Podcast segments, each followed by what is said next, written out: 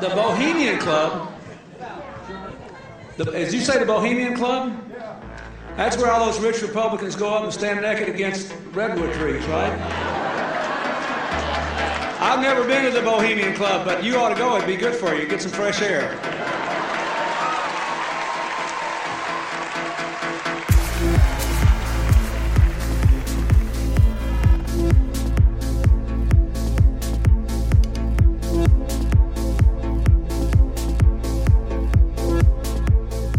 The Conspiracy Club. Καλησπέρα ή καλημέρα ή όποια ώρα της ημέρας είστε, φίλες και φίλοι, σε άλλο ένα επεισόδιο της Λέσχης των Συνωμοσιών. Γιώργο, τι κάνεις σήμερα; Γεια σου Δήμο, καλά εσύ; Καλά, μια χαρά όλα εδώ πέρα στο Ινδιάνικο καλοκαίρι λίγο που έχουμε. Πω, πω, πω, πω, πώς τα λες έτσι όμορφα. Ινδιάνικο καλοκαίρι, δηλαδή. Είναι τώρα εδώ η καλοκαιρία του φθινοπόρου. Α, δεν ήξερα. Ωραίο. Θα το υιοθετήσω κι εγώ. Είσαι ακόμα στην Καλαμάτα; Είμαι ακόμα στην Καλαμάτα. Εσύ Γιώργο, Είμαι ακόμα στην Κέρκυρα. Γι' αυτό ξέρεις τι κάνει Δήμο. τι κάνει; Μας κάνει το καλύτερο podcast που ηχογραφείται ταυτόχρονα στην Καλαμάτα και στην Κέρκυρα.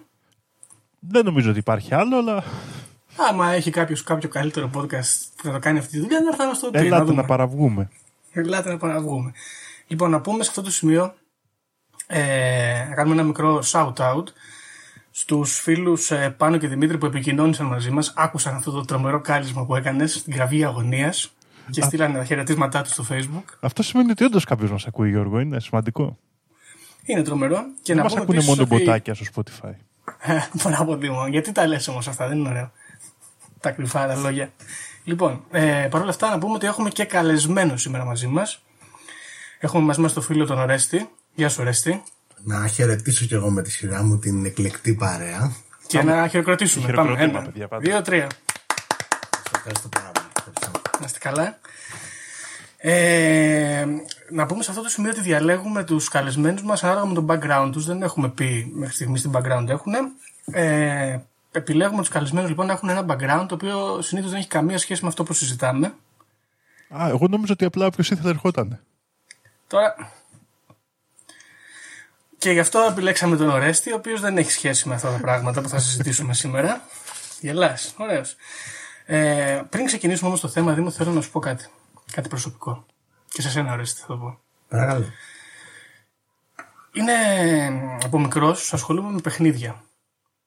Ε, video games, board games, role-playing games, tabletop, όχι από τα πονηρά και card games. Ωραία. Αυτό με κάνει εμένα ως άνθρωπο πολύ ειδικό στο να καταλαβαίνω αυτό που λέμε expected value, δηλαδή τι να προσμένεις από την κάθε κίνηση που κάνεις σε κάθε παιχνίδι, ας πούμε. Σωστό, Δημό μου. πώς Σωστά, φαίνεται; σωστά. Ωραία. Αυτό λοιπόν εμένα με έχει οδηγήσει στο να μην τζογάρω. Οκ. Είμαι κατά του τζόγου από όπου και αν προέρχεται, σχεδόν.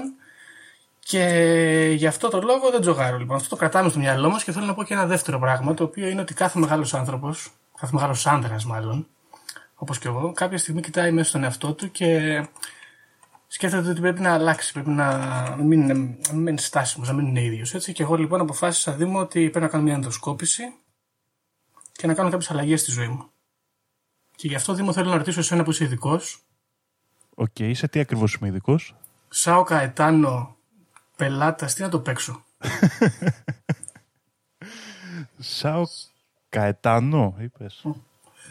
Σάο Καετάνο Πελότας. Αυτό είναι πρωτάθλημα Βραζιλίας. Τι είναι; Δεν ξέρω. Βραζιλία 4 μου φαίνεται ότι γράφει. Ε. Βραζιλία, ναι.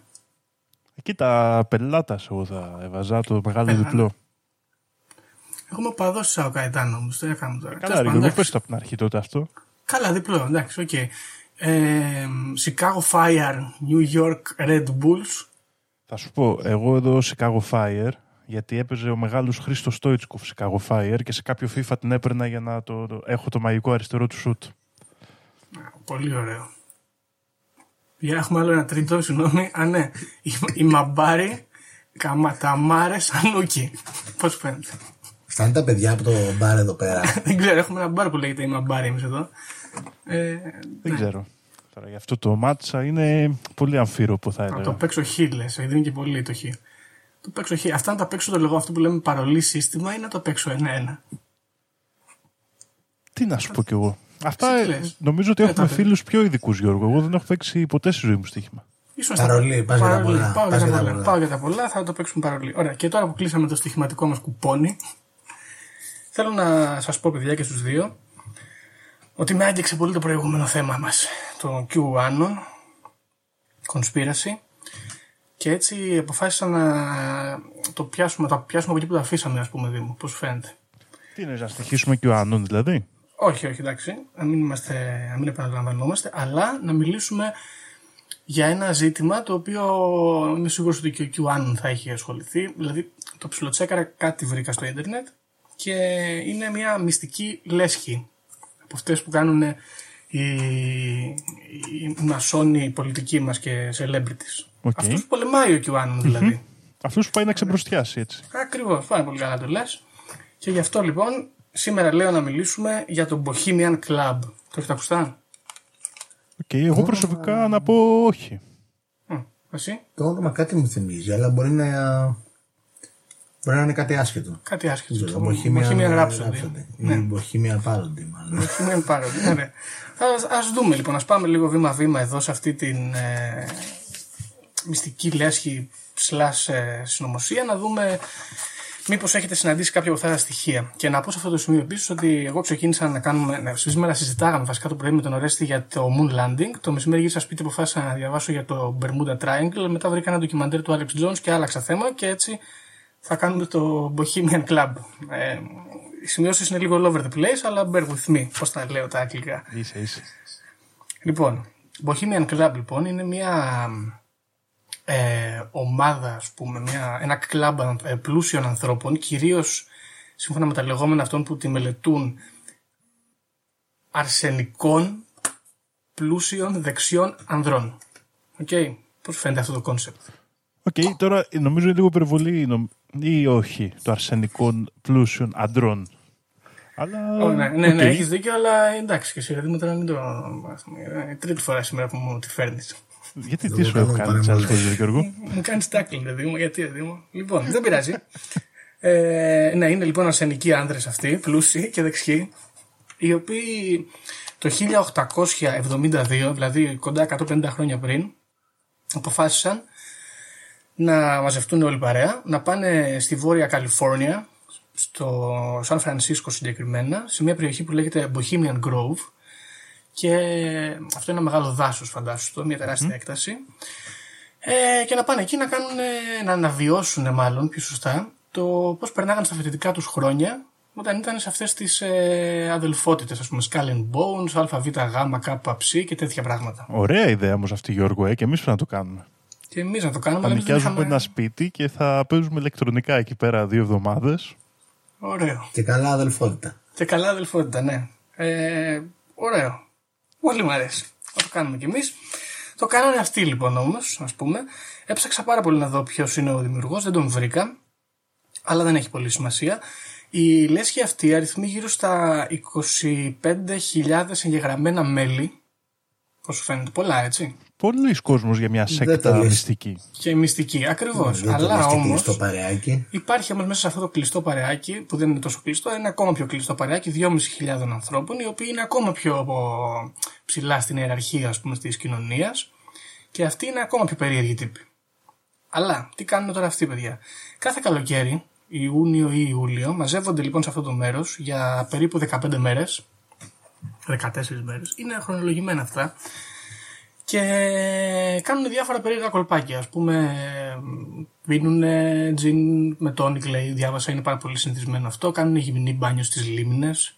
Κατουράνε τα δέντρα. Κόβουν τα δέντρα καμιά φορά.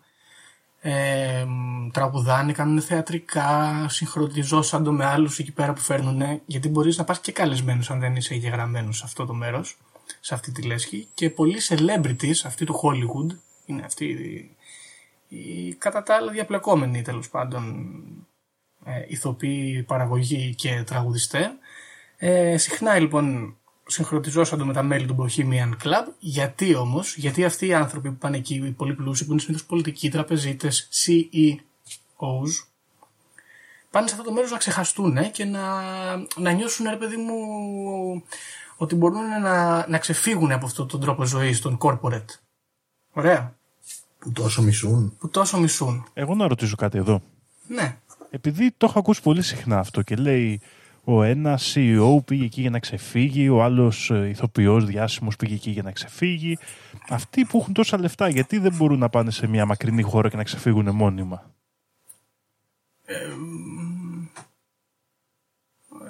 Τι άποψη έχεις; Μήπως δεν θέλουν τόσο να ξεφύγουν; Μήπως. Ξέρω κι Μήπω εγώ. θέλουν, μήπως θέλουν να ξεφύγουν για λίγο. Ναι, ας μα- πούμε. μάλλον κάτι τέτοιο διαφαίνεται, νομίζω κι εγώ. Ας πούμε να μην ε, σταματήσουμε κιόλας να κυβερνάμε τον πλανήτη και να κινούμε τα νήματα.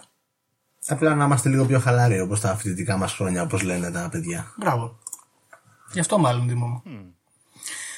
Οπότε αυτοί πάνε εκεί λοιπόν κάνουν αυτές τις δουλίτσες. Αυτό να πούμε κιόλας, ξέχασα να το πω, ότι το Bohemian Grove βρίσκεται σε μια κατά τα άλλα παρακμιακή και πολύ μικρή πόλη ε, της Καλιφόρνια που λέγεται Monte, που το βρήκαμε εδώ, το χάσαμε, Monte Rio.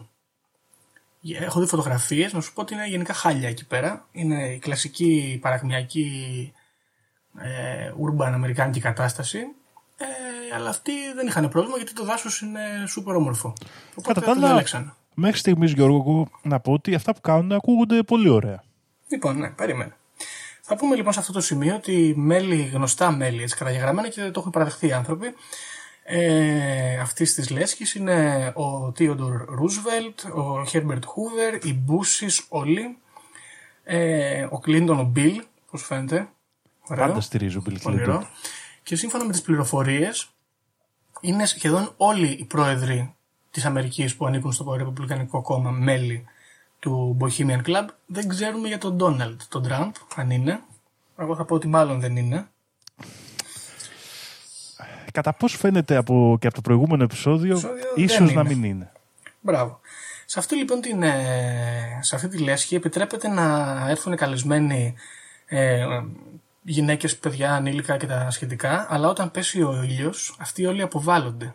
Τους διώχνουν και μένουν μόνο οι άνδρες, οι αρσενικοί, οι δεξιοί, οι πλούσιοι. Και κάνουν διάφορα περίεργα πραγματάκια. Τώρα θα μου πεις και εμείς πώς ξέρουμε ότι κάνουν αυτοί περίεργα πραγματάκια εκεί πέρα αφού είναι κλειστό το κλαμπ.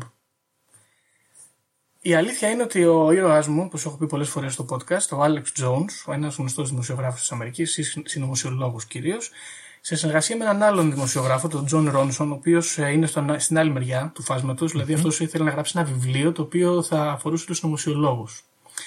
Ε, οπότε βρήκε τον Alex, τον Jones, και μαζί πήγαν λοιπόν στο Bohemian ε, Grove, ε, στην Βόρεια Καλιφόρνια, και μπήκαν στο δάσος Ωραία. και βγάλανε φωτογραφίες και βγάλανε και βίντεο. Είναι Ωραία. Η ιστορία που λέγες και την προηγούμενη φορά, Γιώργο, ε. Μπράβο, ακριβώς αυτή η ιστορία είναι, ναι. Οπότε τι γίνεται λοιπόν αυτοί, πήγαν εκεί, βγάλανε φωτογραφίες, πήραν συνεντεύξεις από τους ντόπιους και τραβήξαν και κάποια footage με τις κάμερές τους. Ο Alex Jones έκανε ε, ένα ντοκιμαντέρ και ο John Ronson έγραψε το βιβλίο του. Ο John Ronson είπε ότι ο Alex Jones is completely bananas and uh, out of his mind και ο Alex Jones δεν ασχολήθηκε με τον John Ronson γιατί έχει σοβαρότερα πράγματα να κάνει όπως το να νικήσει τους ερπετόμορφους. Δείχνει μια ανωτερότητα αυτό, όπως και να το κάνω. Σωστό, γιατί ο άλλος τον, ε, τον πρόδωσε, θα έλεγε κάποιος, έτσι. Τον μαχαίρωσε πισόπλατα. Λοιπόν, αυτοί πήγαν εκεί και βγάλανε φωτογραφίες. Ε, δεν ήταν πολύ δύσκολο να μπουν μέσα και να παρακάψουν το security, γιατί αυτή η περιοχή έχει αγοραστεί από το Bohemian Club και έχει securities γύρω-γύρω, οι οποίοι αποτρέπουν τον κόσμο από το να μπει μέσα. Αυτοί βέβαια τα καταφέρανε. Και μπήκαν και βγάλανε φωτογραφίες. Πάρα πολύ γνωστό είναι το βίντεο και οι φωτογραφίες που δείχνουν αυτούς τους ανθρώπους ντυμένους με ρόμπες να κάνουν κάτι παγανιστικές ε, οκάλτ τελετές. Ωραία. Μας ενδιαφέρει σε αυτό το σημείο, Δήμο, το γεγονός ότι δεν βγήκε κάποιος να πει ότι αυτά είναι μαλακίες, είναι ψέματα, ας πούμε. Ναι. Έτσι. Και όπως ξέρουμε για Ε, το να σε ποδόσφαιρο, ρωτήσω. αν βγει μια φήμη και δεν τη διαψεύσεις, μάλλον θα τον πάρουμε τον παίχτη. Οπότε. Να σε ρωτήσω, Γιώργο, ε, φαίνονται πρόσωπα σε αυτό το βίντεο, δεν το έχω δει προσωπικά. Στο εν λόγω βίντεο δεν φαίνονται πρόσωπα, αλλά υπάρχουν φωτογραφίες και θα βάλουμε link από κάτω. Ε, όπου φαίνονται ξεκάθαρα τα πρόσωπα διάφορων ε, προέδρων και διασύμων.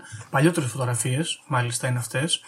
Ε, φαίνεται ξεκάθαρα ο Νίξον και ο Ρούσβελτ, ας πούμε.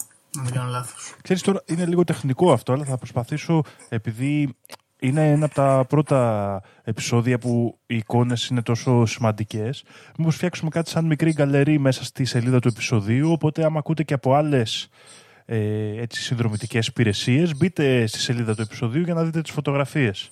Θα Σωστά, προσπαθήσω να τις βάλω οι από κάτω. φωτογραφίες είναι αρκετά σημαντικές γιατί είναι και από διάφορες χρονολογίες και δείχνουν διάφορα περίεργα πράγματα τα οποία το κλαμπ αυτό δεν εστερνίζει το τι κάνει αλλά φαίνεται να κάνει τις φωτογραφίες.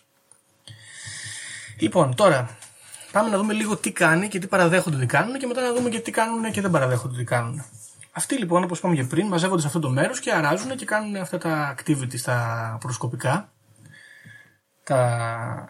Είναι λίγο σαν το Ποσίδη, εσύ που είσαι και Θεσσαλονίκη φοιτητής. Εντάξει, το Ποσίδι δεν θα έλεγα ότι κάνεις και φοιτητικά activities ακριβώς. Εντάξει, πίνεις Δρόμενα τουλάχιστον. Δρόμενα. Εντάξει, δεν είπαμε ότι διαβάζεις για κάτι, αλλά ναι. Αυτά που κάνεις όταν είσαι στα νιάτα σου εν τέλει. Ναι, Ε, ωραία.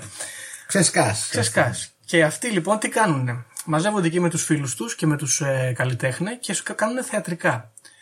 Είτε δικά τους θεατρικά, είτε κάνουν θεατρικά τα οποία έχουν να κάνουν, ε, είναι tributes ας πούμε σε διάφορους άλλους ε, μουσικούς καλλιτέχνες. Το Sam Cooke έχουν κάνει ένα πολύ ωραίο.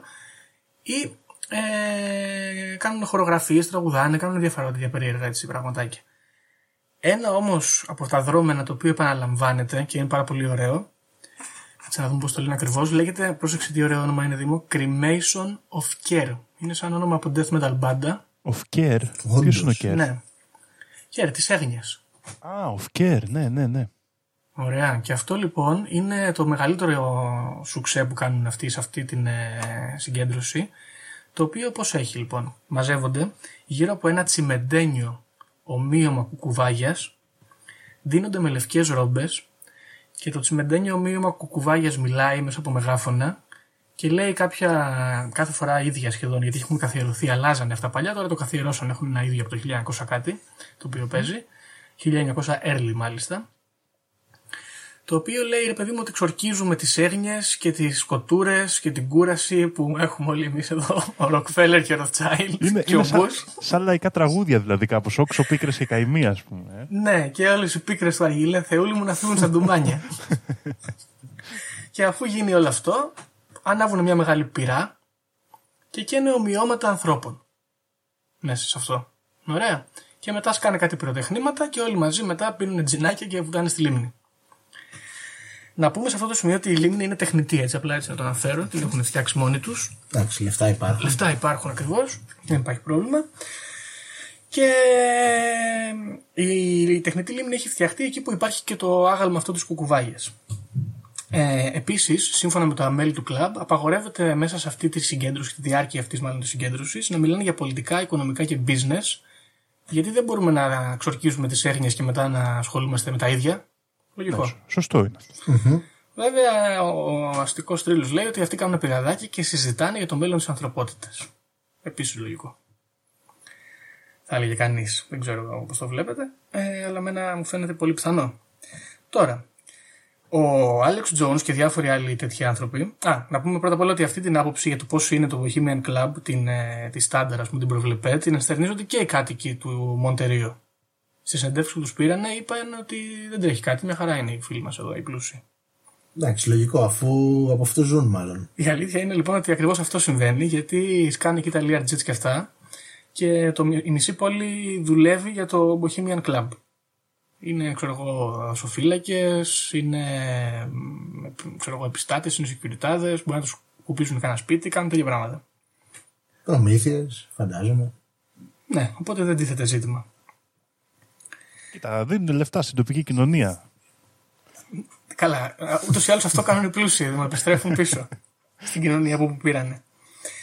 Λοιπόν, να πούμε επίσης πάνω στο ζήτημα της έγνοιας ότι το μότο της, ε, του κλαμπ αυτού είναι Weaving Spiders Come Not Here, το οποίο είναι μια ατάκα από το Midnight Summer's Dream του Shakespeare. Και αυτό που θέλει να πει είναι, ρε παιδί μου, ότι όξο πίκρες και καημοί, με λίγα λόγια. Είναι ένα μοτίβο αυτό που επαναλαμβάνεται. Έτσι. Ναι, εγώ αυτό θέλω να πω σε αυτό το σημείο. Ότι κακολογήσαμε τον ε, Rothschild την προηγούμενη φορά με τις 11 καρδιές που έχει κάνει μεταμόσχευση. Αλλά άμα έχεις τόσο μεγάλο άγχος με τις business σου, που δίνουν δουλειές και επιστρέφουν και φόρους και όλα αυτά, ε, μήπως είναι φυσικό παρελκόμενο και το δικαιούται; Αυτό μήπως τις δικαιούσε τελικά αυτές τις 11 καρδιέ. Τις δικαιούται; Βαρέα και ανθυγινά. Βαρέα. Σωστό. λοιπόν, αυτή είναι η κρατέα άποψη λοιπόν. περί Bohemian Club. Υπάρχει και η πιο αιρετική, αυτή του Alex Jones και των διάφορων άλλων συνωμοσιολόγων, η οποία λέει ότι εκεί αυτοί οι άνθρωποι μαζεύονται και κάθε άλλο παρά συζητάνε για ελαφριά πράγματα, αλλά συζητάνε για το πώς θα κυβερνήσουν τον πλανήτη. Ανεβοκατεβάζουν κυβερνήσεις, τοποθετούν πολιτικούς, συζητάνε για μετοχές και πώς θα τις ε, πικάρουν ή θα κατακρεμνήσουν. Και φυσικά θυσιάζουν ανθρώπους, βιάζουν ανήλικα, τους πίνουν το αίμα και έτσι κερδίζουν την αθανασία. Ναι, δεν ξέρω. Αυτό κάνουν λοιπόν αυτοί, σύμφωνα με τον Alex Jones και με τις φωτογραφίες. Στι φωτογραφίες λοιπόν που θα βάλουμε, υπάρχει ας πούμε εδώ παράδειγμα να, μια φωτογραφία που έχουν ένα σώμα ανθρώπου το οποίο κοίταται στο έδαφος και περιτριγυρίζεται από κεριά, ενώ γύρω-γύρω στέκονται αυτοί όλοι οι Bohemian Clubs και το κοιτάνε και ένας τύπος ντυμένος στα μαύρα από πάνω του που μοιάζει σαν να ψέλνει. Ενώ υπάρχει και φωτογραφία με τους ίδιους τύπους αυτούς να στέκονται γύρω από μια φωτιά και στο βάθος πίσω από ένα δέντρο υπάρχει μια τεράστια πινακίδα, πίνακας, ας πούμε, ένα ξύλο, ένα τελάρο, στο οποίο είναι ζωγραφισμένος ένας τραγόμορφο άνθρωπος. Ενώ δεν λείπει και η τελευταία μας εδώ φωτογραφία, που είναι όλοι αυτοί μαζεμένοι μες στο δάσος και ένας άνθρωπος κρέμεται από μία αγχώνη. Spooky.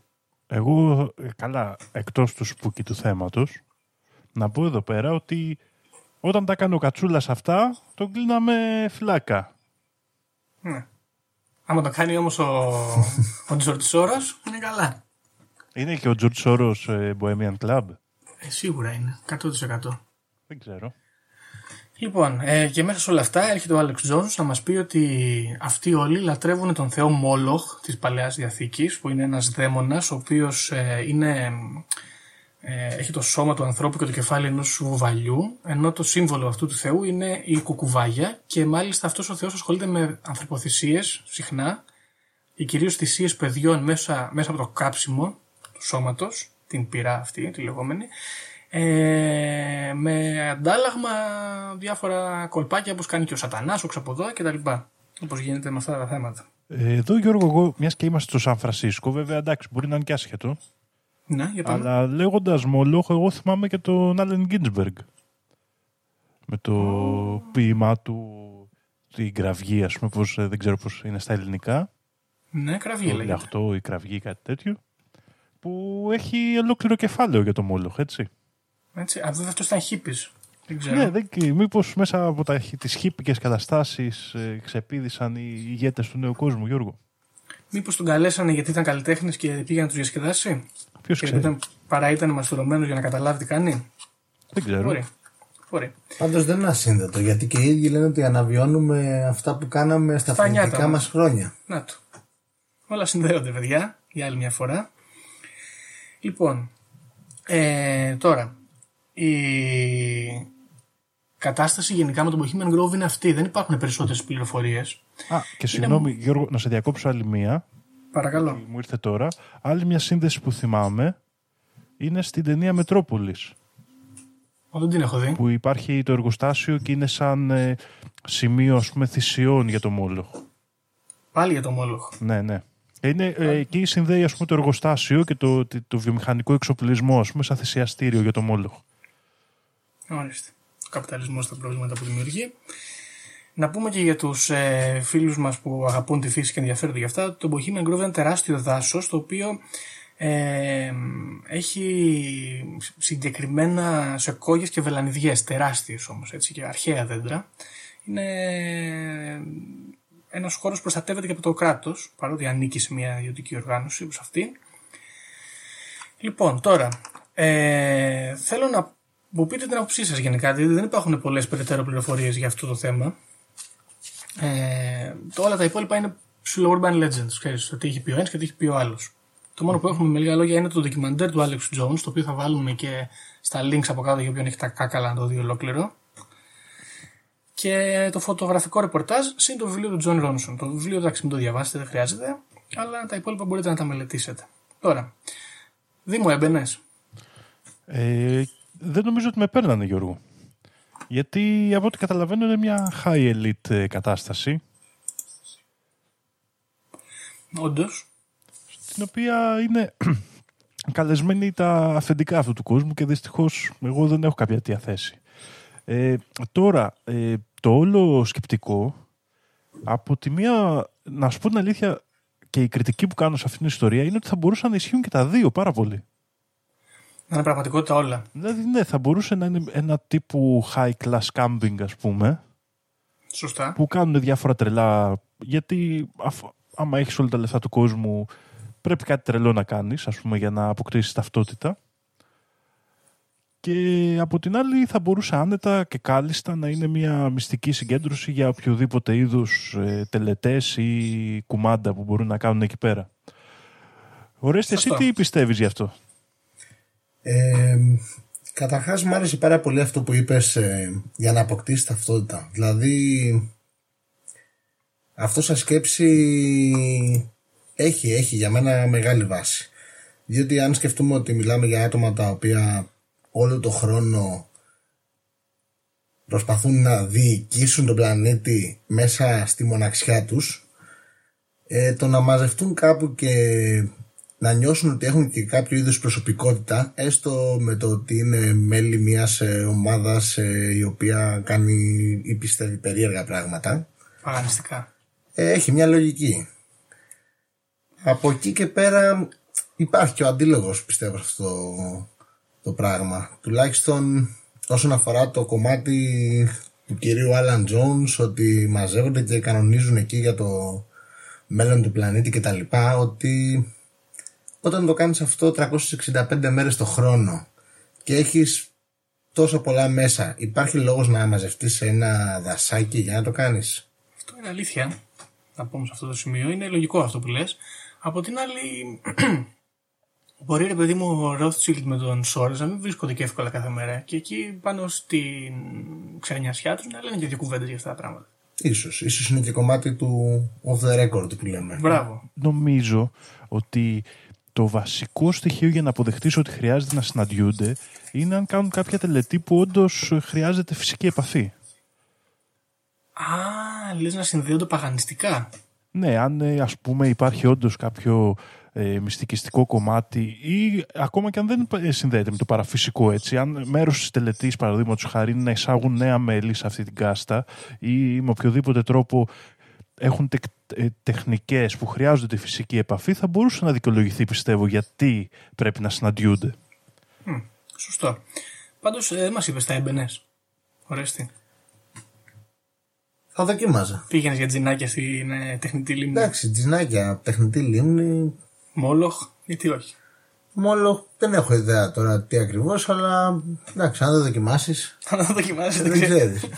Σωστό είναι αυτό. Προχωρημένη άποψη για μέλος του κόμματος. Συγγνώμη. δεν νομίζω ότι Πα- αυτό. πάλι doxing, Γιώργος, Ι- εσύ. Ισχύει, ισχύει. Doxing, κάνω μόνο doxing εγώ. Αυτός είναι ο Μόλοχ, ωραίος. Δεν Α, ξέρω. νομίζω ότι είναι πολύ γνωστή φιγούρα. Ναι, ναι, εδώ βάζουν τα παιδιά. Μόνο νομίζω ήταν το ε, άγαλμα που είχε σπάσει ο Μωυσής. Α, ναι, το χρυσό. Η Αγελάδα, το χρυσό Η βόδι. χρυσή Αγελάδα. Μπράβο, θα μπορούσε. Σωστά. Άρα τον λάτρευαν αυτόν. Ναι. Μάλιστα. Ε, Επίσης, να σα πω ότι αν ενδιαφέρεστε κάποια στιγμή να μπείτε, αυτό που χρειάζεται είναι 25.000 ευρώ που είναι το παράβολο και να σε προτείνουν αρκετά μέλη ταυτόχρονα. Είναι σαν το διευράκι για να ψηφίσεις εκλογές του Πασόκ. Μπράβο. Άμα είσαι φίλος. Το έχω δώσει εγώ. Γιατί Μέλος ή φίλος. Εγώ θα δώσω 5 γιατί είμαι μέλος, δεν είμαι φίλος. Κυμπάρεις. Έτσι. Λοιπόν. Είναι Ε, δηλαδή ένα πάρα πολύ ακριβό Burning Man. Τι ωραίο Δήμο αυτό. Τι ωραίο. Και να, και να, να είναι ο Τζόρτ Σόρος γυμνός με φτερά από παγόνια Και νέων magic- λαμπάκια. Και νέων λαμπάκια και να κάνει, πώς τα λένε, με ακροβατικά και φωτιές και τέτοια. ωραίο, τι ωραίο. τι ωραίο. Και ο George Bush μαστουρωμένο εκεί με αγιαχουάσκα και τέτοια να, να λέει ότι ο άνθρωπος και τα ψάρια μπορούν να συμβιώσουν ειρηνικά. Ωραίο. Μ' αρέσει. Λοιπόν, ε, ναι, πάνω κάτω είναι αυτό λοιπόν το Bohemian Club. Ε, η άλλη ερώτηση που έχω να σας κάνω είναι σας φαίνεται προβληματική η ύπαρξή του; Δήμο ας πούμε. Κοίτα, προβληματική. Ε, α, το, αν δεχτούμε ότι αυτοί οι άνθρωποι όντως κυβερνάνε τον κόσμο, είτε συνωμοσιολογικά είτε πρακτικά, τα οποία νομίζω ότι οποιοδήποτε από τα δύο με κάποιο τρόπο το δέχεσαι, Σωστά. η ύπαρξη μιας συνάντησης δεν μπορεί να είναι παραπάνω προβληματική από το προηγούμενο. Ε, τώρα, αν δεχτούμε το παραφυσικό κομμάτι και το, το γεγονός ότι αυτοί οι άνθρωποι κυβερνάνε ακριβώς λόγω κάποιας περίεργης σχέσης με το μεταφυσικό, κάποια συμφωνίας με τους ερπετόμορφους ή δύναμης από το Θεό Μόλοχ ή μέσω θυσιών, παραδείγματος χάρη, ε, τότε της δίνει ένα μπόνους παραπάνω. Την κάνει λίγο Προβληματικότητας, ας πούμε. Ναι, ναι. Ε, αλλά γενικά νομίζω ότι δεν είμαι σίγουρος ε, του πώς θα έπρεπε να, τα- να αντιμετωπίσουμε κάτι τέτοιο. Δεν Μάλιστα. ξέρω. Θα ήθελα έναν ε, whistleblower εκεί μέσα, να σου πω την αλήθεια. Υπάρχουν, όπως σε όλες τις υπάρχουν, λέσχες. λοιπόν, υπάρχουν κάποιοι whistleblowers και έχουμε πάρει από αυτούς τις φωτογραφίες. Αλλά δεν λένε και πάρα πολλά πράγματα και κυρίως είναι ανώ- ανώνυμοι που το κάνει λίγο προβληματικό ως προς το whistleblowing γιατί το, το, το- χάνει τα credential του, ας πούμε, αυτός που το δίνει Ναι, είναι και, τις- λίγο και οι πρόβλημα πληροφορίες. Ναι. Εσύ, Ωρέστε, τι άποψη έχεις; Καταρχάς θα ήθελα να ρωτήσω κάτι. Επειδή είπες ότι. Μου Φαίνεται σε κάποια φάση είπες ότι εκεί ανήκει στο κλαμπ η περιοχή. Ναι, έχουν αγοράσει. Άρα το κλαμπ αυτό δεν είναι κάτι κρυφό, είναι μάλιστα νομικό πρόσωπο. Σωστά. Και υπάρχει, Λογικά, υπά- είχα έτσι. βρει τον co-founder, δεν είχα βρει τον founder. Έχει και σπίτι αυτός εκεί πέρα.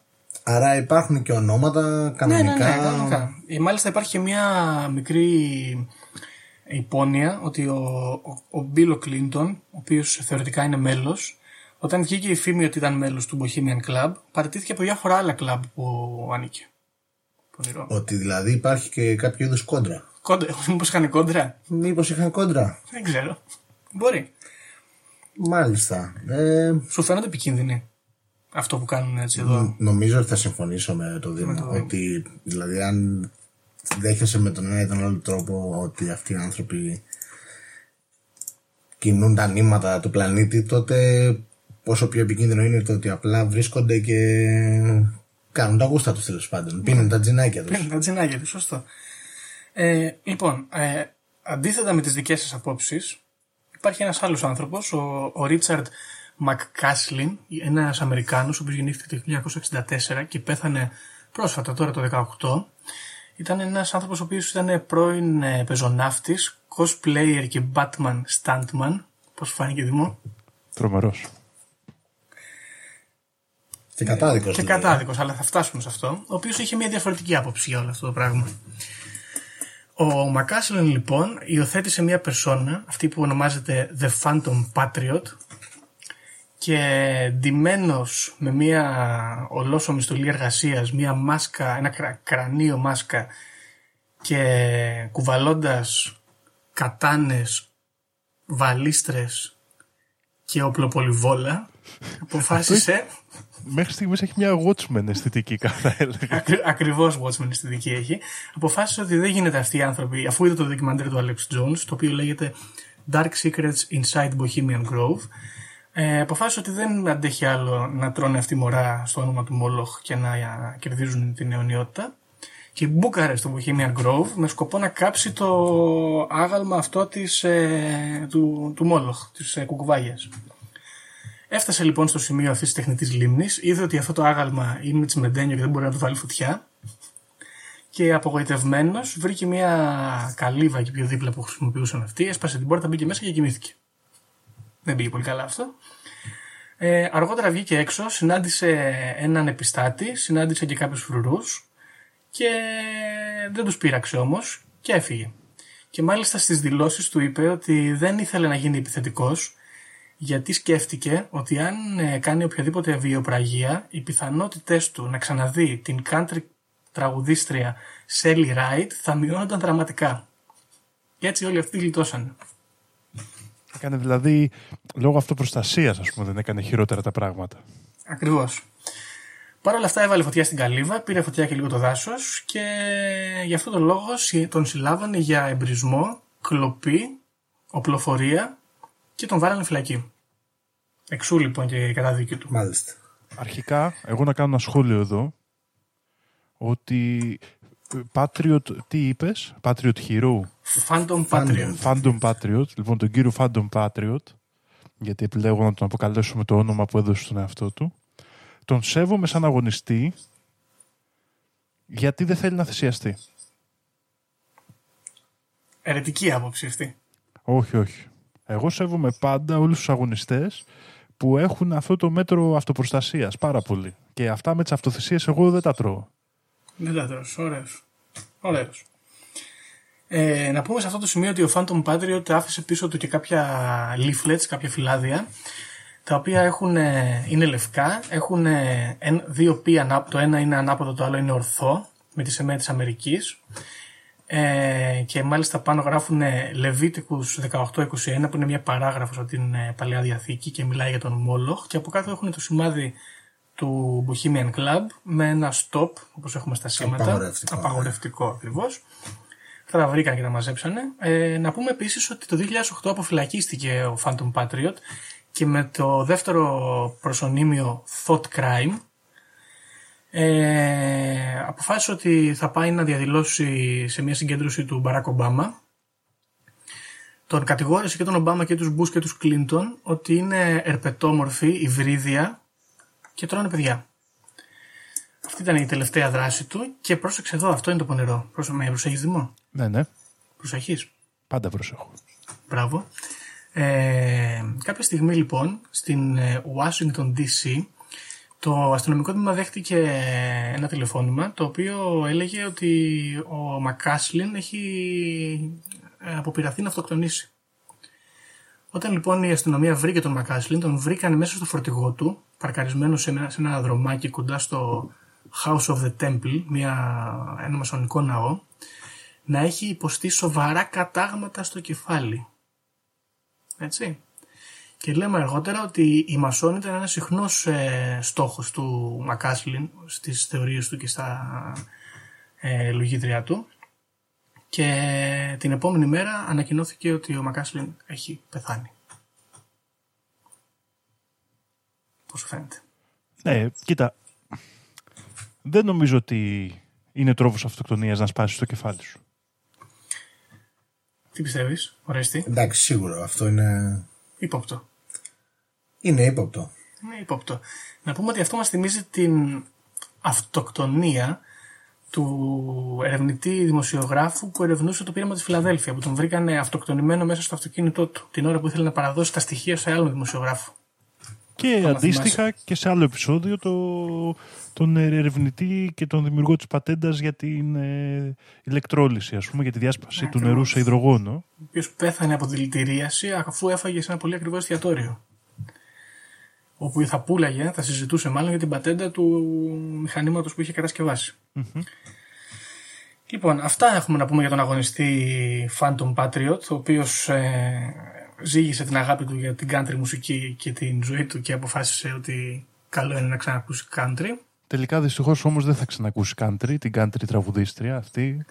Όχι, ναι. Και έτσι σε ηλικία 54 χρονών απεβίωσε. Α, έχει και άλλο όνομα. Έχει και ένα τρίτο όνομα, το πρώτο του, που λέγεται The Links. Ο Λίγκας. Τώρα, εσείς κοροϊδεύετε, αλλά αυτά είναι ονόματα που αν ήμουν αγωνιστής εγώ θα τα έβαζα. Ωραία. Ε, ναι. Ο Μακάσλιν έχει κάνει και κάποιες επιρροές στην ε, pop κουλτούρα όπως όλα αυτά. Έχουν δημιουργηθεί βιντεάκια, φιλοτενίες, κόμιξ και τέτοια πράγματα. Λοιπόν, ε, αυτά έχω να παραθέσω εγώ για το Bohemian Grove. Έχω να κάνω και μία ακόμα ερώτηση. Αν είχαμε Bohemian Grove στην ε, εξωτική και μαγευτική Ελλαδίτσα μας, πού θα γινότανε Ήμουν βέβαιος, ήμουν βέβαιος. και ποια άτομα θα συμμετείχαν; Νομίζω ας ξεκινήσει ο Ρέστης με αυτή την ερώτηση. Για το πού; Ναι, ναι. Το πού, έτσι όπως μας τα περιγράφουν, δεν ξέρω, Σαμοθράκη. Σαμοθράκι. Ω, οι χίπιδες. Ω. Θα μπορούσε. Σαμοθράκι λες, ε. Εκτός αν θέλουμε, επειδή από την άλλη είπες ότι είναι ένα μέρος το οποίο δεν είναι και πολύ cool, αλλά το έχουν κάνει. Είναι πολύ όμορφο όμως, ε. Είναι όμορφο; Πολύ όμορφο. Είναι όμορφο. Ε, πιστεύω σε κάποιο τέτοιο μέρος, έτσι λίγο πιο εναλλακτικό, πιο... Ναι. Ε, Δήμο; Εγώ πιστεύω ότι κατάλληλο μέρος για τέτοια φάση είναι τα δάση του μαγευτικού νομού Ευρυτανίας γύρω από το Καρπενήσι. Ανεκμετάλλευτα κατά τα άλλα. Σωστό. Ναι, δεν ξέρω, κάπου εκεί θα το έβαζα έτσι με τελετές για μόλοχ και τέτοια. Εγώ σκεφτόμουν να βάλια κάλντα που δεν μπορείς να πας και εύκολα να πάρεις άδεια. που, που, μαζί με περιπατικό σύλλογο κτλ. Ή, ή κάπου στη Θεσσαλία που είναι πολύ παγανιστικά τα πράγματα εκεί. Ναι, θα μπορούσε. Σίγουρα. Εξαρτάται. Αν εννοείς ότι το να τρως λουκάνια και να πεις τσίπουρα είναι τυχείο παγανιστικό, ίσως. Δεν είναι αυτό παγανιστικό, τι είναι; Δεν ξέρω, ρε φίλε. ναι. Δεν είναι κόντρα σε όλο αυτό το fitness καπιταλιστικό image. Και σε αυτό το χριστιανικό της αυτοσυγκράτησης. ναι, έτσι, ναι. μπράβο. Ε, να βάλω μια παράμετρο σε αυτό που, Ναι. και αυτό που συζητάμε. Παρακαλώ. Ότι σε τέτοια χώρα με τόσα σημαντικά μέρη από τα αρχαία χρόνια που πολλοί διατείνονται ότι συνδέονται και με ενεργειακά πεδία κτλ. κτλ δεν θα είχε λογική να επιλέξουμε ένα τέτοιο χώρο. Τύπου Είχε κάπου τους Δελφούς, ας πούμε. Κοντά στους Δελφούς, ναι. Ναι, εγώ έχω απάντηση. Δήμο, μπορείς να σκεφτείς κάτι εσύ, γιατί όχι εκεί; Δεν ξέρω να σου πω την αλήθεια. Ε, κάπως ε, πιστεύω ότι θα συναντούσαν και 12 θεϊστές εκεί πέρα, δεν ξέρω. Ακριβώς. Εκεί λοιπόν κρύβεται υπήρχε κόντρα. ελοχεύει η ομάδα Ε, η οποία θα τους τσάκιζε. Δεν θα μπορούσε να παίξει το ρόλο των κατοίκων του Μοντερίου, όπως το είπαμε. Ναι, η ομάδα Ε. Ε, ναι, αυτοί οι εκάστοτε Ολυμπιστές και Μα τα αυτοί λοιπά. είναι λάνοι, αυτοί που προστατεύουν. Ε, δεν νομίζω να είχαν ζήτημα όμως το να κάνουν μια τέτοιου είδους σύνδεση. Μα αυτοί είναι αρπετόμορφοι. Είναι αυτοί, αυτοί όλοι εδώ που καταλαβαίνω εγώ τουλάχιστον. Είναι ή, ή είναι μέλη ή είναι ακόλουθοι αυτών που έχουν έρθει από τον Οφιούχο, τους Εβραίους. Ναι, το κόνσεπτ αυτό, αυτό υπάρχει ξεκάθαρα. Ναι, που αυτούς πολεμάνε οι ΕΛ. Ναι, ίσως, ίσως αν το, το σκεφτούμε κιόλας, γι' αυτό το λόγο μαζεύονται κιόλας και αυτό το να ξεσκάσουν είναι αλήθεια, διότι δεν κινούν τα νήματα Αυτοί οι ίδιοι. για την πάρτη τους Θα κινούν για τους, ε, αλλά εξουσιαστές κάνουν τους. Τη, τη δουλειά για τους εξουσιαστές Πω, τους πω, πολύ σκληρό αυτό. και ίσως μέσα από αυτόν τον τρόπο Ναι. μπορούν και να ξεσκάσουν και να έρθουν σε μια επαφή μεταξύ τους ας πούμε Ναι. που φυσικά με φυσικό τρόπο δεν γίνεται στην καθημερινότητά τους και να έχουν και αυτή τη σύνδεση που φαντάζομαι ότι θα είναι απαραίτητη με τους εξουσιαστές δηλαδή λατρεύοντάς τους κτλ ώστε να μπορούν να στοιχειοθετούν στον εαυτό τους γιατί συνεχίζουν και κάνουν αυτό το πράγμα Αυτά τα ανδρίκελα. ναι. Ωραίο. Περιστατωμένο. Ωραία. Ε, η επόμενη ερώτηση είναι ποια μέλη θα συμμετείχαν, πιστεύω. Ποια θα ήταν η επιφανή μέλη του, ξέρω εγώ, Σαμοθράκη Κλαμπ. Δήμο; η Καρδίτσα Κλαμπ Η Καρδίτσα Κλαμπ, ναι, ωραίο. Πιστεύω οι, όλες οι επιφανείς οικογένειες. Μητσοτάκης πρώτα απ' όλα, founder. Ε, Μητσοτάκης, ε, Βαρδινογιαννέη, Ε, ε, Παπανδρέου. Λάτσιδες, Ναι, Λάτσιδες. που νομίζω ότι έχουν την ερπετόμορφη ας πούμε Ναι, το φυσικό αυτό. κατάσταση. Ε, δε- πιστεύω για τον Αλαφούζο ότι θα ήταν σε φάση αφήστε με να μπω. πιθανό, πιθανό Δηλαδή θα είναι έξω, ξέρω εγώ, σε ένα security στα πόδια και θα λέει, ξέρω εγώ, ρε παιδιά, έχω λεφτά, αφήστε με και Make εμένα. sense. Ναι, ωραίο. Ε, πιστεύω ε, ότι θα είναι αυτοί που καταστρέψαν το Πασόκ, δηλαδή Σιμίτης, Βενιζέλος, Η ανανεωτική πτέρυγα. ναι, Πάγκαλος; Πάγκαλος Πα- σίγουρα. Πάγκαλος φυσικά. Μάλλον ο Πάγκαλος ήταν πριν το Πασόκ σε αυτή τη λέσχη. Θα Πάγκαλος, ήταν ναι. πριν το Πασόκ σε αυτή Είναι τη λέσχη. βρικόλακα ο Πάγκαλος. Ξέρουμε πολύ καλά. Είναι πολύ πιθανό να ήταν ε, να μπήκε στο Πασόκ με εντολή του Καρδίτσα Κλαμπ. Σωστό. Μπράβο. να το Βαλτός, διαφθείρει φυτευτός. δηλαδή Για, για να και λοιπά. διαφθείρει το κίνημα. Μπράβο, ρε Δήμο, να τα λέει και κάποιος άλλος γιατί με λένε πράσινο φρουρό. Ε, αυτοί που είναι όλοι στην, ε, στην ελαφριά αριστερά, ας πούμε, ο, Φώτης Κουβέλης θα μπορούσε. ο Φώτης Κουβέλης είναι death metal, πολύ δεν ξέρω. Ε, ναι, θα Εντάξει, μπορεί, ναι, συνδέεται. συνδέεται, όντως, Συνδέεται. Full, full, full. Ο Φώτης Κουβέλης όμως δεν είναι... Δεν ξέρω, για μένα είναι πολύ ομάδα ε προσωπικά. Έχει κάνει και ερώτηση για τους αεροψεκασμούς, έχεις δίκιο σε αυτό. Δεν ξέρω. Γενικά ξέρετε τι πιστεύω. Πιστεύω ότι σε αυτό το, το καρδίτσα κλαμπ, ας πούμε, θα είναι πολλά μέρη της αριστεράς και πολύ δεξιοί θα είναι πολέμοι τους. Δηλαδή ο Βελόπουλος, ο Καρτζαφέρης, αυτοί όλοι θα πολεμάνε. Θα βγάζουμε βιβλία. Ναι, θα τους, θα τους καταγγέλουν και θα είναι μέσα, ξέρω εγώ, αλλά πώς τον λέγανε αυτό που ήταν πριν τον Τζίπρα; Αλαμάνος. Ε, Όχι. Ο Αλαβάνος. Αλαβάνος, Αλαβάνος. Θα είναι ο Αλαβάνος, θα είναι Ο μέσα. οποίο έχει λεφτά. Έχει, παρεπτόντως. μπράβο. Και Ε, είναι και μάλιστα λίγο... πολλά. Έχεις δει πως λέει τα σίγμα και αυτά; Φέρνει λίγο σε ερπετική Ο έκφραση. Αλαβάνος, σίγουρα, ο Κωνσταντόπουλος, 100% ήταν. Και η ζωή. Η- Σίγουρα Και η καλά η Αυτή ζωή. ντυνόταν έτσι και στη Βουλή δεν υπήρχε θέμα. Η, η ζωή δεν μπορεί να κρατήσει τη μεταμφίεσή της καλά καλά. Ναι, αυτό. Στα κανάλια. Και είναι και πάρα πολύ επιθετική που είναι ο ρεπετόμορφος εγκέφαλος. Παίρνει, takes hold. Ε, τώρα για το κουκουέ, δεν θα μιλήσει ο τη πρώτος. Για το κουκουέ, τι άποψη έχεις Δήμο; Θα έμπαινε ή δεν θα έμπαινε;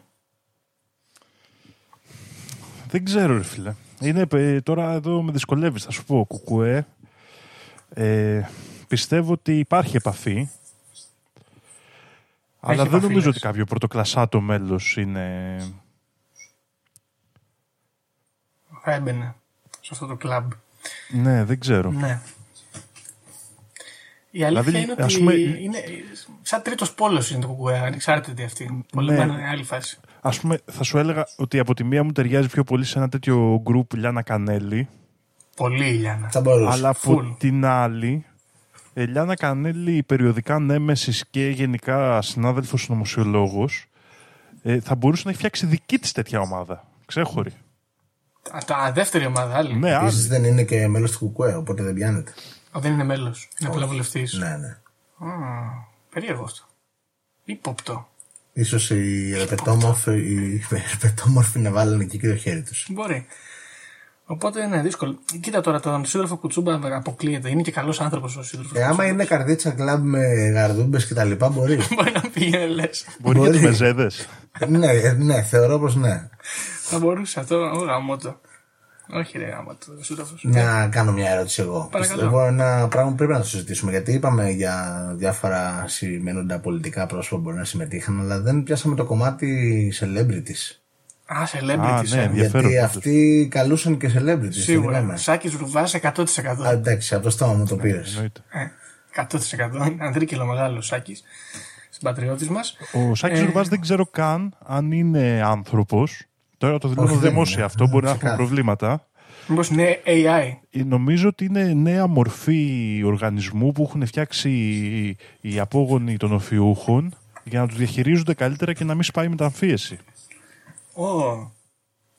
Είναι πρωτότυπο δηλαδή. Ναι, νομίζω είναι Πάντως, κάποιο πο- πρωτότυπο. Πολύ δεν καρφώνεται για να μην σπάει η μεταμφίεση. Ε, ξέρεις τι, είναι, πολύ, πολύ αισθάνεται δηλαδή. ε, είναι beta version πιστεύω. Είναι beta version. Ίσως, ίσως, ναι, αυτό. Και αυτό είναι το εδώ- πιστεύω και για τον πρωτότυπο Elon Musk, να δοκιμαστικό. ξέρετε. Ο Elon Musk είναι 100% AI. Και ο Zuckerberg. Και- Μας και ακούς ο Zu- Zuckerberg, Zuckerberg. ναι. Ερχόμαστε.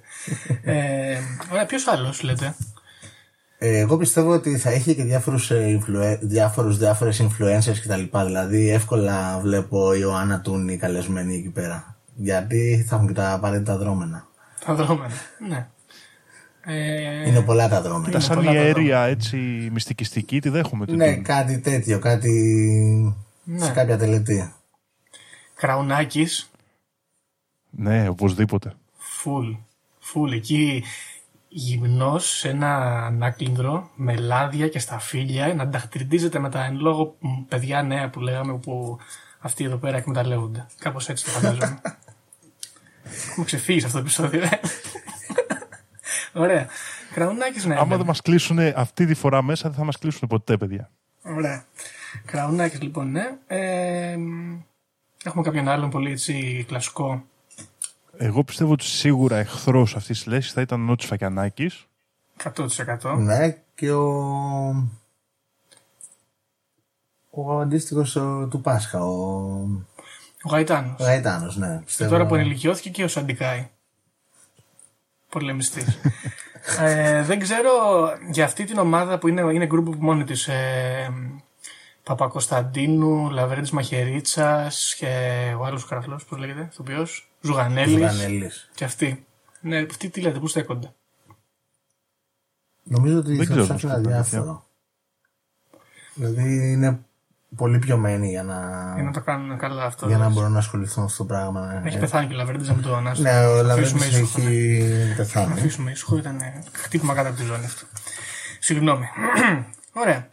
Λοιπόν, Από την Ναι. άλλη, η Μπέζος Φιλιππίδης νομίζω είναι full μέσα. Ναι. Χαϊκάλης Χαϊκάλης. Χαϊκάλης. σε κάθε περίπτωση. Χαϊκάλης. Αν και Συγγνώμη, είναι να σε είχε ρωτήσω κιόλας. σύνδεση με ψεκασμούς και τα λοιπά. Ψεκασμός και τέτοια. Είχε Είναι πολέμιος αυτός είναι. Να, Είναι να δύσκολο, ρωτήσω κάτι, παιδιά. δηλαδή πώς έγινε ο Μπέζος και ο Χαϊκάλης και πήραν το εθνικό θέατρο πάνω τους; Μπράβο. Μήπως ε, κάνανε. Υπήρχε δάκτυλος. Κάνανε δρόμενα. Ερπετόμορφο. Έτσι, κάνανε εδώ κάποια δρόμενα κάπου στην καρδίτσα. Και ο Σεφερλής, εγώ θέλω να πω ότι είμαι σίγουρος ότι είναι εκεί. Ναι. Λοιπόν, Τρίφων Σαμαράς, πιστεύω. Τρίφων Επίσης Σαμαράς. θα μπορούσε να είναι τους celebrities που. από δεν είναι μέλη που τους καλούν. Ναι, που τους καλούν. ναι. Ίσως έχει αυτό το performance που πιστεύω θα το Ναι, θέλαμε. ναι, ναι. Ναι. Διασκέδασέ μας τρίφωνα. Κάτι τέτοιο. Ωραία. Αφού λοιπόν ε, ξεκατηνιαστήκαμε με όλους τους εγχώριους celebrities, Έρχονται οι μηνύσεις. έρχονται οι μηνύσεις. Ελάτε να τα πάρετε. Ε, νομίζω ότι δεν έχω να, να συμπληρώσω κάτι άλλο. Θέλω να πω μόνο την προσωπική μου άποψη. Ε, aesthetically αυτές οι ιστορίες, το έχουμε ξαναπεί πολλές φορές, ε, είναι τετριμένο, αλλά τι να κάνουμε. Για μένα παίρνουν πολύ ψηλό βαθμό. Και επίσης, όσον αφορά τη συνωμοσία και το πόσο πιθανό είναι όλο αυτό να έχει συμβεί, επίσης παίρνει πολύ ψηλό βαθμό. Και δεν το λέω, το λέω λίγο σοβαρά αυτό. Θέλω να πω ότι το να κάνουν περίεργα τέτοια πράγματα είτε τα πιστεύουν πολύ είτε είναι πολύ μαστρωμένοι για να τα σκέφτονται. Ακόμα και χωρίς να υπάρχει ρε παιδί μου το cult στοιχείο, απλά έτσι για τη φάση, μου φαίνεται πάρα πολύ πιθανό με μένα προσωπικά. Άλλωστε, πολύ πρόσφατα είδαμε και για το βίντεο που βγήκε στην Αγγλία με τον Κάμερον, με τον κουρονοκεφαλή που την μαρκάλευε και τα σχετικά. Δυνατός. Έμπαινε. Έμπαινε. Αυτό δεν ήταν επεισόδιο από εκείνο το serial. Ναι, και μετά το βγάλανε στο Black Mirror, μπράβο. Α, ε, πρώτα έγινε το, η ιστορία με τον Κάμερον και μετά βγήκε στο Black Mirror; Νομίζω ναι. Δήμο, εσύ τι βαθμούς θα έβαζες. Ε, κοίτα να δεις. Ε, ε, εμένα αυτές τις θεωρίες αρχικά και τώρα θα το πάρω λίγο, ξέρεις, να βγάλω τον εαυτό μου εκτός και θα κάνω ιδεαλιστική κριτική ας πούμε. Ε, μ' αρέσουν γιατί δείχνουν την πίστη του κόσμου ότι ένα στοιχείο αποκρυφισμού επικρατεί σήμερα και απλά το έχει κρύψει μια ομάδα και το λειτουργεί μόνη της ας πούμε. Το οποίο είναι ωραίο γιατί πάει κόντρα στο συντηρητισμό του χριστιανισμού και μάλιστα δείχνει και την τάση του, του λαουτζίκου να πει και για μας, όχι ας πούμε παγανισμός. Ναι, και. Εγώ, κοίτα να δεις, Γιώργο, αποκρυφισμός ή το μυστικό και αυτό είναι κάτι που θέλω να το να ξεκαθαρίσω την άποψή μου μιας και μελετάμε αυτά τα πράγματα. Μυστικό τι είναι, είναι κάτι που δεν μπορώ να το μεταφέρω τόσο καλά με λέξεις, έτσι. Δεν είναι απαραίτητα δηλαδή κάτι που είναι ανύπαρκτο. Όχι, Ε. είναι κάτι που δεν το είναι ε, μάλλον γνώση για τον περισσότερο κόσμο. Κάπως έτσι εγώ το έχω στο μυαλό μου. Όχι, εγώ Εμείς το πώς έχω το μάθαμε; Ε, γιατί εμείς τα ψάχνουμε αυτά. Ε, εγώ αυτό που θέλω να πω ε, με την έννοια του μυστικιστικού καλύτερα, όχι μυστικού Α. απαραίτητα, Οκ. είναι ότι παραδείγματος χάρη δεν μπορώ να σας πω πώς είναι η γεύση του κερασιού. Πρέπει να φάτε ένα. Και υπάρχουν πολλές τέτοιες εμπειρίες στη ζωή. Οπότε Οκ. για μένα ο μυστικισμός είναι κάτι σημαντικό και κάτι που η συντηρητική θεωρία του χριστιανισμού το έχει αποκόψει ας πούμε σαν έννοια από όλες εμάς τις μάζες. Μμ. Ε, οπότε το θεωρώ βέβαιο ότι σε κάποια επίπεδα λειτουργεί αυτή ας πούμε η όκαλτ διαδικασία. Τουλάχιστον για τέτοιες εμπειρίες που ας πούμε είναι δύσκολο να τις μοιραστείς σε βιβλίο ή προφορικά ή λεκτικά τέλος πάντων. Ναι. Το αν και, όντω, και πώς χρησιμοποιούνται τέτοιες τεχνικές για, την, ε, για τον έλεγχο ας πούμε μεγάλων μαζών πληθυσμού Εμένα με ψήνει αυτή η θεωρία, οπότε περνάω στο αισθητικό κομμάτι τώρα και είμαι full υπέρ. Και Να, να, να κυβερνά ο όρου με τη βοήθεια του Μόλοχ. ναι, Ωραία. Άμα είναι να σε κυβερνά, τουλάχιστον να, σε το κάνει με στυλ. Ναι. Ναι. ναι, γιατί ε, κοίτα, είναι και μια εύκολη απάντηση αυτή, έτσι. Ότι δεν φταίω εγώ. Έχει τον πόλεμο Αυτό δεν μαζί. είμαι του. ηλίθιος, ναι. έχει, το, έχει το διάολο μέσα του. Πολύ σωστό. Ναι. Μάλιστα. Ορέστη. Πώς σου φαίνεται Εμένα- αισθητικά και σαν κατασκευή αυτή η συνωμοσία; Εμένα, εντάξει, μου θυμίζει γενικά το, το όλο θέμα με στο S και τα λοιπά. Illuminati και τέτοια. όπου παντού τουλάχιστον από ό,τι ακούγεται και νομίζω ότι σε κάποιες περιπτώσεις και από ό,τι είναι επιβεβαιωμένο υπάρχει ένα στοιχείο τέτοιο ε, μεταφυσικό μέσα ή όκαλτ ή έστω σε μορφή τελετής ας πούμε μοίησης ή ε, ανάδειξη σε μεγαλύτερο βαθμό κτλ. Αλλά εμένα μου άρεσε ιδιαίτερα το κομμάτι ότι εδώ ξεφεύγουμε από το μένουμε στη ΣΤΟΑ, στη Μεγαλούπολη, στην Ουάσιγκτον ή στην κάθε Ουάσιγκτον όπου ε, χτυπάει η καρδιά ας πούμε, του, του καπιταλισμού και τη βλέπουμε πιο χύπικα. Νομίζω ότι αυτό το κομμάτι είναι που, που ξεχωρίζει και που το κάνει και έτσι ίσως να φαίνεται και ακόμα πιο μυστικιστικό. Γιατί το άλλο σου βγάζει πολύ το στημένο. Ναι. Ότι είναι, είναι ένα στημένο τυπικό διαδικαστικό. Είναι λίγο τετριμένο Ναι. κιόλας. Ναι, ναι, ναι. Ωραία, να σε ρωτήσω Ε, κάτι εμένα εδώ. αυτό μου αρέσει ιδιαίτερα. Παρακαλώ. Ε, έτσι όπως το λες μου ήρθε αυτή η ιδέα στο μυαλό. Μήπως ε, το γεγονός ότι ας πούμε όλο το σύστημα μας έχει μαζέψει σε πόλεις και έχει φτιάξει τεράστια συγκέντρωση πληθυσμών είναι ακριβώς για να ανακόψει τέτοιες μυστικιστικές δυνάμεις που προέρχονται από τη φύση; Για να μην έρθουμε σε επαφή με αυτές, δηλαδή. Μην Ναι, ναι, ναι. αποκτήσουμε κι εμείς κατά κάποιο τρόπο την ίδια δύναμη. Ναι, για να μείνουμε μπορούσε. μακριά από παγανιστικές Είναι, ας είναι πούμε, μια τελετές. σκέψη. Είναι μια Είναι σκέψη. μια σκέψη να το. Ναι, και στο πλαίσιο αυτό, έτσι όπως το βάζεις, θα μπορούσε και ολόκληρη ας πούμε, η θρησκεία ή οι θρησκείες, και ιδιαίτερα ας πούμε, στο δυτικό κόσμο ο χριστιανισμός, να είναι ένα ανάχωμα προς αυτή την κατεύθυνση. Σίγουρα. Δηλαδή στο να ανακόψει τον κόσμο από το να ψαχτεί πιο παραέξω με στοιχεία της φύσης, επαγανιστικά και δεν ξέρω εγώ τι άλλο. Ναι. Και... Ενδεχομένως με επισκέπτες από άλλα μέρη. Και βλέπουμε πάλι εδώ τον καπιταλισμό που έρχεται και κάνει αυτό που κάνει πάντα. Δηλαδή παίρνει ένα στοιχείο της κοινωνίας το οποίο αποτελεί δύναμη και το δίνει και το προσφέρει μάλλον αποκλειστικά στους πλουσίους, στους, κρά- στους έχοντες. Έτσι. Ακόμα και τη σύνδεση με το Μόλοχ ας πούμε, γιατί όχι. Ακόμα και αυτός που παίρνουν, φίλε ακροατή. Και με τη φύση σαν ε, τη πρακτικό φύση, βέβαια. αποτέλεσμα. Ακριβώς. Λοιπόν, ωραία. Αυτά. Θέλετε να προσθέσουμε κάτι άλλο μήπως; Δήμο; Εγώ δεν έχω κάτι άλλο να πω. Κοίτα, είναι μια ιστορία που μοιάζει πολύ με τους Ιλουμινάτι, με τη Λέσχη Μπίλντεμπεργκ που είναι νομίζω πιο διάσημη εδώ στην Ελλάδα. Βέβαια, Σωστά. εδώ στην Ελλάδα πάνε κάτω στον αστέρα Βουλιαγμένης και μια φορά το ψερό του Λεβέντη δεν τον είχαν καλέσει. Να φάει και αυτός ψάρια. Και πάει και το κουκουά απ' έξω και φωνάζει. Και πάει το κουκούλι φωνάζει, ε. Βεβαίως. Α, α, να πούμε σε αυτό το σημείο, ξέχασα να σου το πω, παιδιά, ότι μια, μια φορά πήγανε ε, δια, ε, πώς, διαδηλωτές έξω από το, την είσοδο του Bohemian Grove και φωνάζανε εκεί πέρα και κάνανε σαματά και μάλιστα πρόσεξε Δήμο, αυτό θα σ' αρέσει. Προσπαθούσαν, κάτσε να δεις πώς το λέει, να κάνουν αντιπορία ας πούμε, η οποία είχε την ονομασία Resurrection of Care. Και αυτό που προσπαθούσαν να κάνουν είναι να αποτρέψουν αυτούς τους ε, πλούσιους ε, και διοικούντες από το να ξεχάσουν τις έγνοιες τους. Κάνανε δηλαδή ψυχολογική επιχείρηση αντίον των πλουσίων. Ακριβώς. Και μάλιστα αυτή την... Μαζική ψυχολογική βία. Ακριβώς. Και αυτό μάλιστα αυτό το counter ceremony το οργάνωσε και πρωτοστάτησε σε αυτό μια κυρία που λέγεται Mary Moore η οποία ήταν ε, beauty queen turned left wing activist. Έτσι. Όχι, ωραίο, ωραίο το εγχείρημα και ο σκοπός του. Ψήνω εγώ. Και, φυ- και φυσικά έγινε το 1980 την καλύτερη δεκαετία που γίνονται όλα τα καλά πράγματα. Υπό την επίρρεια, ποιος ξέρει. Μακάρι θα πούμε εμείς. Ό,τι μας δίνουν καλό είναι να παίρνουμε. Ε, αυτά. Ναι. Εγώ, Γιώργο, μια τελευταία ερώτηση έχω. Ναι. Ε, άκουσα για το Skull and Bones που κάτι, είναι, κάτι που το έχω ακούσει πολλές φορές και το έχω ε, συναντήσει.